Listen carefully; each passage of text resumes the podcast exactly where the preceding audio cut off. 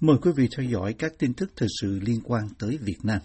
Tàu sân bay USS Ronald Reagan của Mỹ dự kiến sẽ đến Việt Nam vào cuối tháng này, nhưng theo các nguồn tin cho biết, chuyến thăm đã bị hủy bỏ giữa lúc căng thẳng tăng cao trên Biển Đông. Tàu USS Ronald Reagan hiện đang ở Biển Đông và nhóm tàu tấn công do hàng không mẫu hạm này dẫn đầu đang hoạt động ở đây từ ngày 13 tháng 7. Đây là hoạt động đầu tiên của con tàu này ở vùng Biển Đông, vốn có tranh chấp chủ quyền giữa Trung Quốc và các nước trong khu vực kể từ khi được triển khai từ căn cứ hải quân Yokosuka của Nhật Bản vào tháng 5 vừa qua. Siêu hàng không mẫu hạm này vừa rời Singapore hôm 27 tháng 7 sau khi thực hiện chuyến thăm 5 ngày tại đây.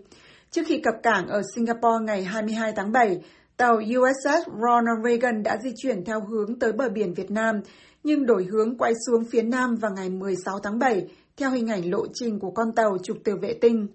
Giữa tháng này, một nguồn tin ngoại giao cho VOA biết rằng tàu sân bay của Hải quân Mỹ sẽ thăm cảng Đà Nẵng trong 5 ngày vào cuối tháng. Tuy nhiên, các nguồn tin từ Việt Nam cho biết chuyến thăm đã bị hủy bỏ mà không rõ nguyên nhân.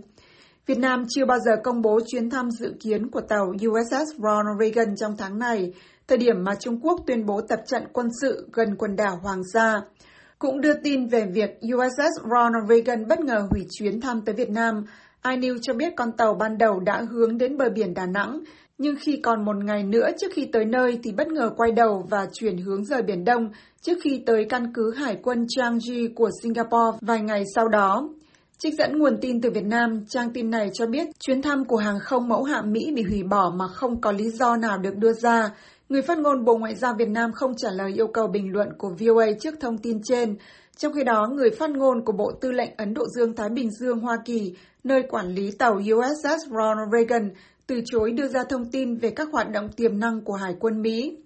Theo đánh giá của giáo sư Carl Thayer thuộc Học viện Quốc phòng Hoàng gia Úc của Đại học New South Wales, Việt Nam có thể là bên đưa ra quyết định hủy bỏ chuyến thăm đã được dự kiến của tàu USS Ronald Reagan bởi những căng thẳng đang tăng cao trên Biển Đông. Giáo sư Thayer, chuyên gia phân tích quốc phòng khu vực và Việt Nam, nhận định rằng tại thời điểm này, trước sự lên án mạnh mẽ của Trung Quốc đối với Mỹ rằng Hoa Kỳ là nguyên nhân gây mất an ninh khu vực, việc Trung Quốc tiến hành các cuộc tập trận quân sự ngắn hạn và khả năng Trung Quốc gây áp lực ngoại giao đối với Hà Nội, nên Việt Nam đã quyết định từ chối và hủy chuyến thăm. Giữa tháng này, Trung Quốc thông báo cấm tàu bè ra vào khu vực rộng hơn 60.000 km vuông để phục vụ cho cuộc tập trận diễn ra từ 16 đến 20 tháng 7. Việt Nam đã lên tiếng phản đối hoạt động này khi cho rằng nó vi phạm chủ quyền của mình.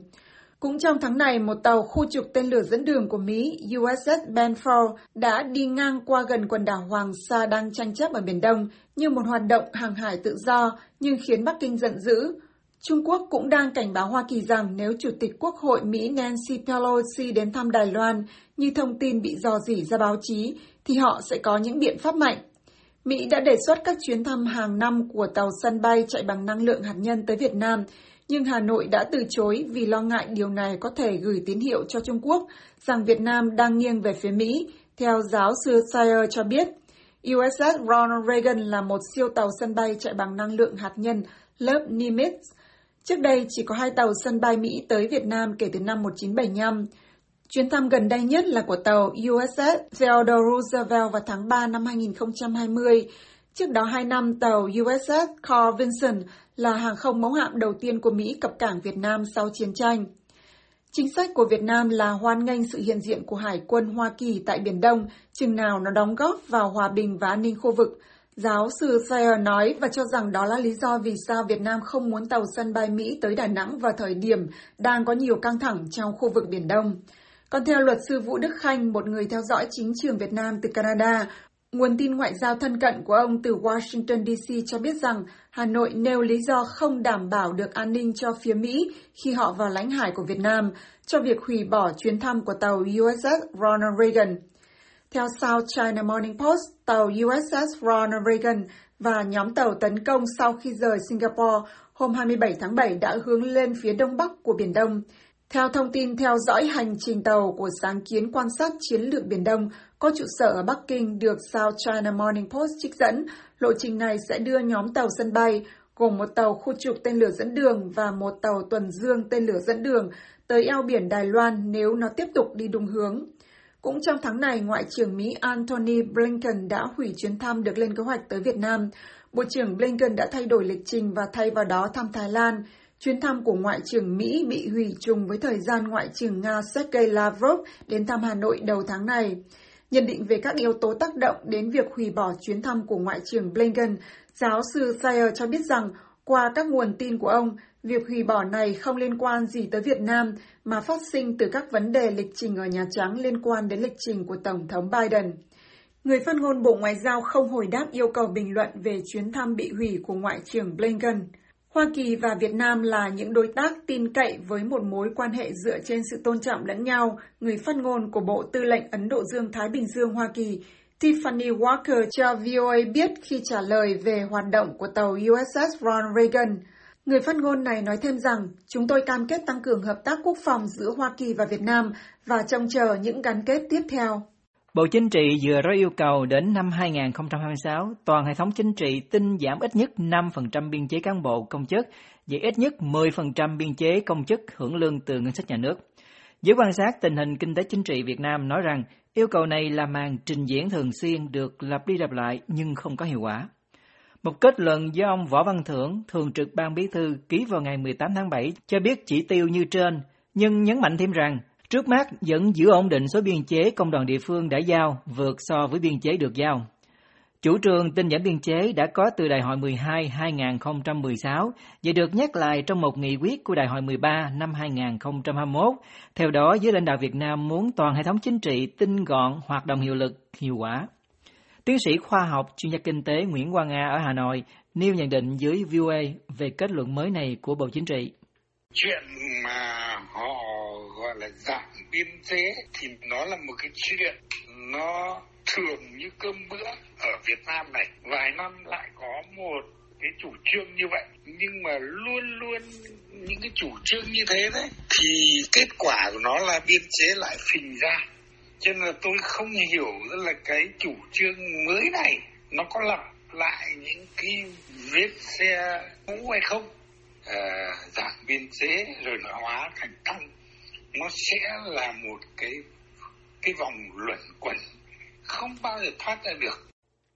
Số lượng công chức viên chức ở Việt Nam hiện ở mức gần 3 triệu người, nhưng nếu tính toàn bộ số người hưởng lương và mang tính chất lương thì con số này lên đến 11 triệu người. Như vậy, cứ trung bình 40 người dân Việt Nam thì phải nuôi một công chức nhà nước. Kết luận hôm 18 tháng 7 của Bộ Chính trị còn cho biết thêm rằng, đối với cơ quan tổ chức địa phương đơn vị chưa thực hiện giảm biên chế 10% giai đoạn 2016-2021 thì phải đồng thời vừa thực hiện mục tiêu tinh giảm biên chế giai đoạn 2022-2026, vừa phải tiếp tục thực hiện chỉ tiêu tinh giảm biên chế giai đoạn 2016-2021. Được biết, đây là chủ trương của Bộ Chính trị nằm trong kế hoạch chống tham nhũng của đảng. Theo đó, họ tin rằng nếu giảm biên chế công chức viên chức thì sẽ giảm bớt ngân sách trả lương và dùng số tiền tiết kiệm được để trả lương cao hơn cho số công chức cán bộ còn lại. Chủ trương này cho rằng nếu công chức viên chức sống đủ bằng tiền lương nhà nước thì họ sẽ không muốn tham nhũng nữa, thực hiện theo tinh thần của thể chế phương châm 40, đó là không dám, không thể, không cần, không muốn tham nhũng. Tiến sĩ Nguyễn Quang A cho biết ông không nghĩ rằng mục tiêu của chủ trương này của Bộ Chính trị là nhằm giảm ngân sách nhà nước hay vì yếu tố kinh tế. Đánh giá tổng thể nỗ lực giảm biên chế của Đảng Cộng sản Việt Nam, ông Nguyễn Quang A nói. Thì tôi thấy cái gọi là cái màn trình diễn này nó là đã được trình diễn nhiều lần lắm rồi và luôn luôn không có hiệu quả. Hiện đang tị nạn tại Thái Lan, ông Lê Thương, một cựu sĩ quan quân đội nhân dân Việt Nam, người đã tuyên bố ra khỏi đảng và từng hưởng lương từ ngân sách nhà nước, nói với VOA về chủ trương tinh giản biên chế công chức viên chức.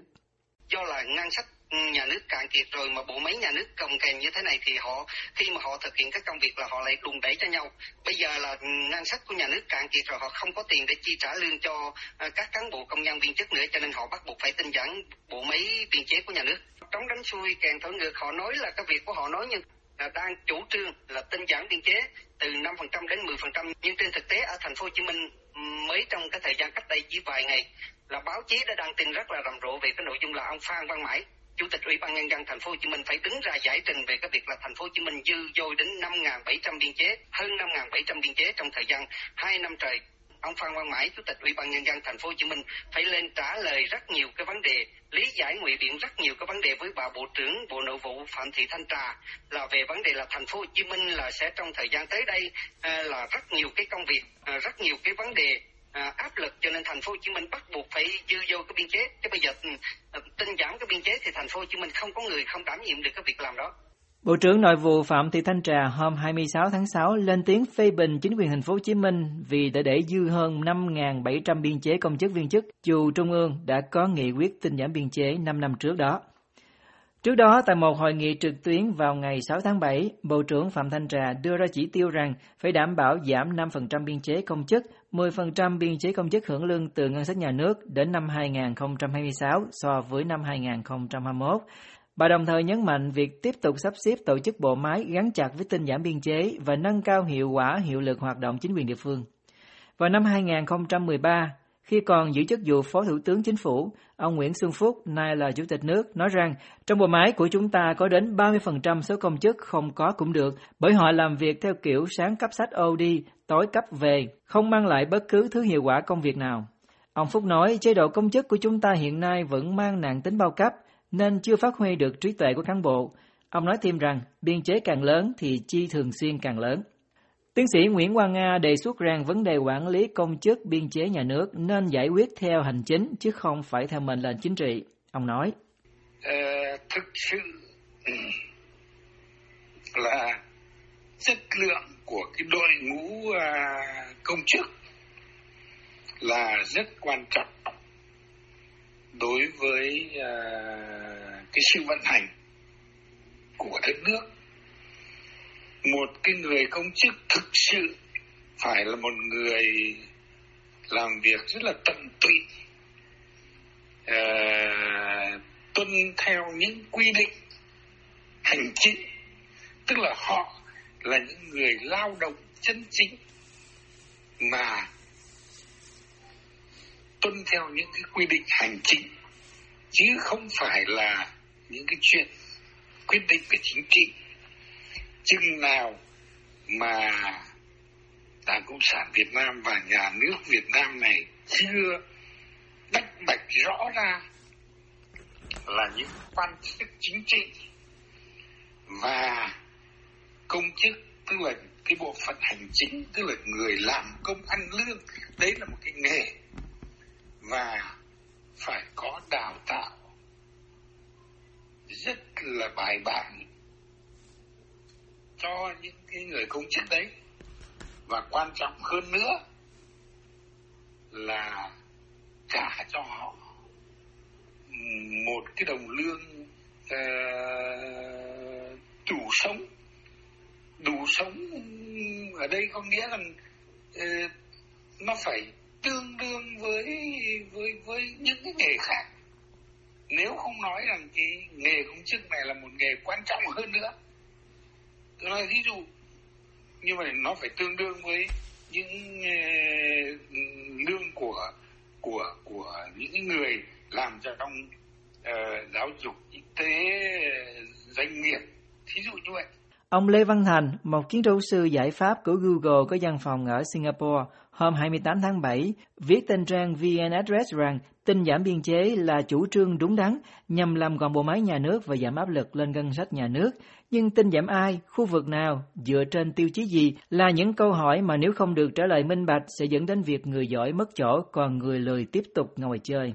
Trong bài viết Ngồi không ăn lương, ông Thành nêu rõ sự khác biệt về mức độ cống hiến và hiệu quả công việc với người làm hợp đồng trong các cơ quan nhà nước và những công chức viên chức có chân biên chế có sẵn mối quan hệ. Kỹ sư Thành nhận định rằng Việt Nam dù có hệ thống đánh giá hiệu suất công chức viên chức nhưng còn mang tính hình thức. Lãnh đạo Nga và Việt Nam vừa trao đổi điện mừng nhân dịp hai nước kỷ niệm 10 năm ngày thiết lập quan hệ đối tác chiến lược toàn diện trong điện mừng, Tổng thống Nga Vladimir Putin tin tưởng rằng Moscow và Hà Nội sẽ điều phối các nỗ lực trong việc giải quyết các vấn đề cấp thiết trong chương trình nghị sự quốc tế. Bộ Ngoại giao Việt Nam loan tin này hôm 27 tháng 7, nhưng không cho biết nội dung điện mừng của Chủ tịch nước Nguyễn Xuân Phúc gửi cho Tổng thống Putin. Đại sứ quán Nga tại Việt Nam hôm 27 tháng 7 trích bức điện mừng của ông Putin gửi cho ông Phúc có đoạn viết, Tôi tin tưởng rằng bằng những nỗ lực chung, chúng ta sẽ đảm bảo được việc tiếp tục phát triển toàn bộ tổ hợp, các mối quan hệ giữa Moscow và Hà Nội, và điều phối các nỗ lực trong việc giải quyết các vấn đề cấp thiết trong chương trình nghị sự quốc tế. Điều này chắc chắn sẽ đáp ứng được các lợi ích căn bản của nhân dân hai nước chúng ta, đồng hành với việc đảm bảo sự ổn định và an ninh tại khu vực châu Á-Thái Bình Dương.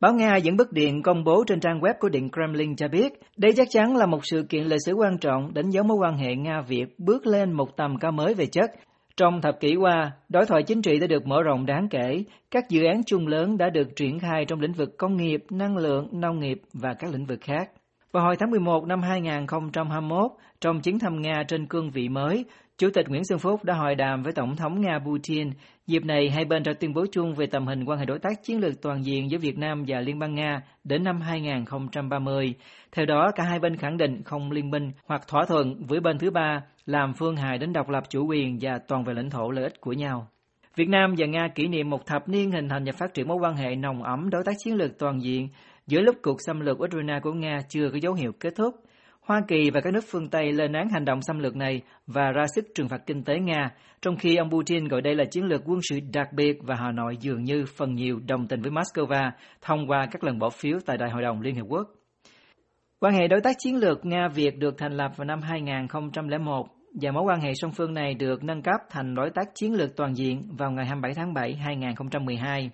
Nga là một trong ba đối tác chiến lược toàn diện mà Việt Nam đã chọn trong hơn thập kỷ qua, hai nước kia là Trung Quốc và Ấn Độ.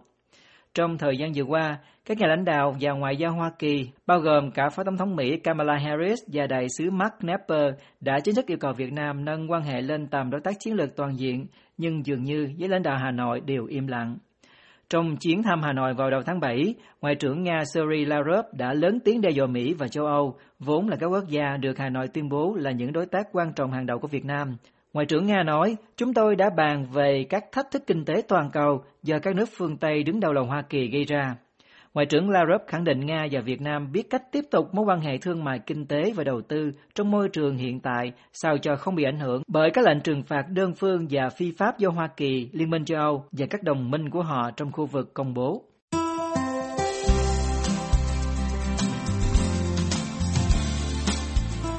Buổi phát thanh Việt ngữ buổi sáng của đài VOA xin được kết thúc tại đây. Tấn Chương cùng toàn ban Việt ngữ xin kính chào quý khán giả.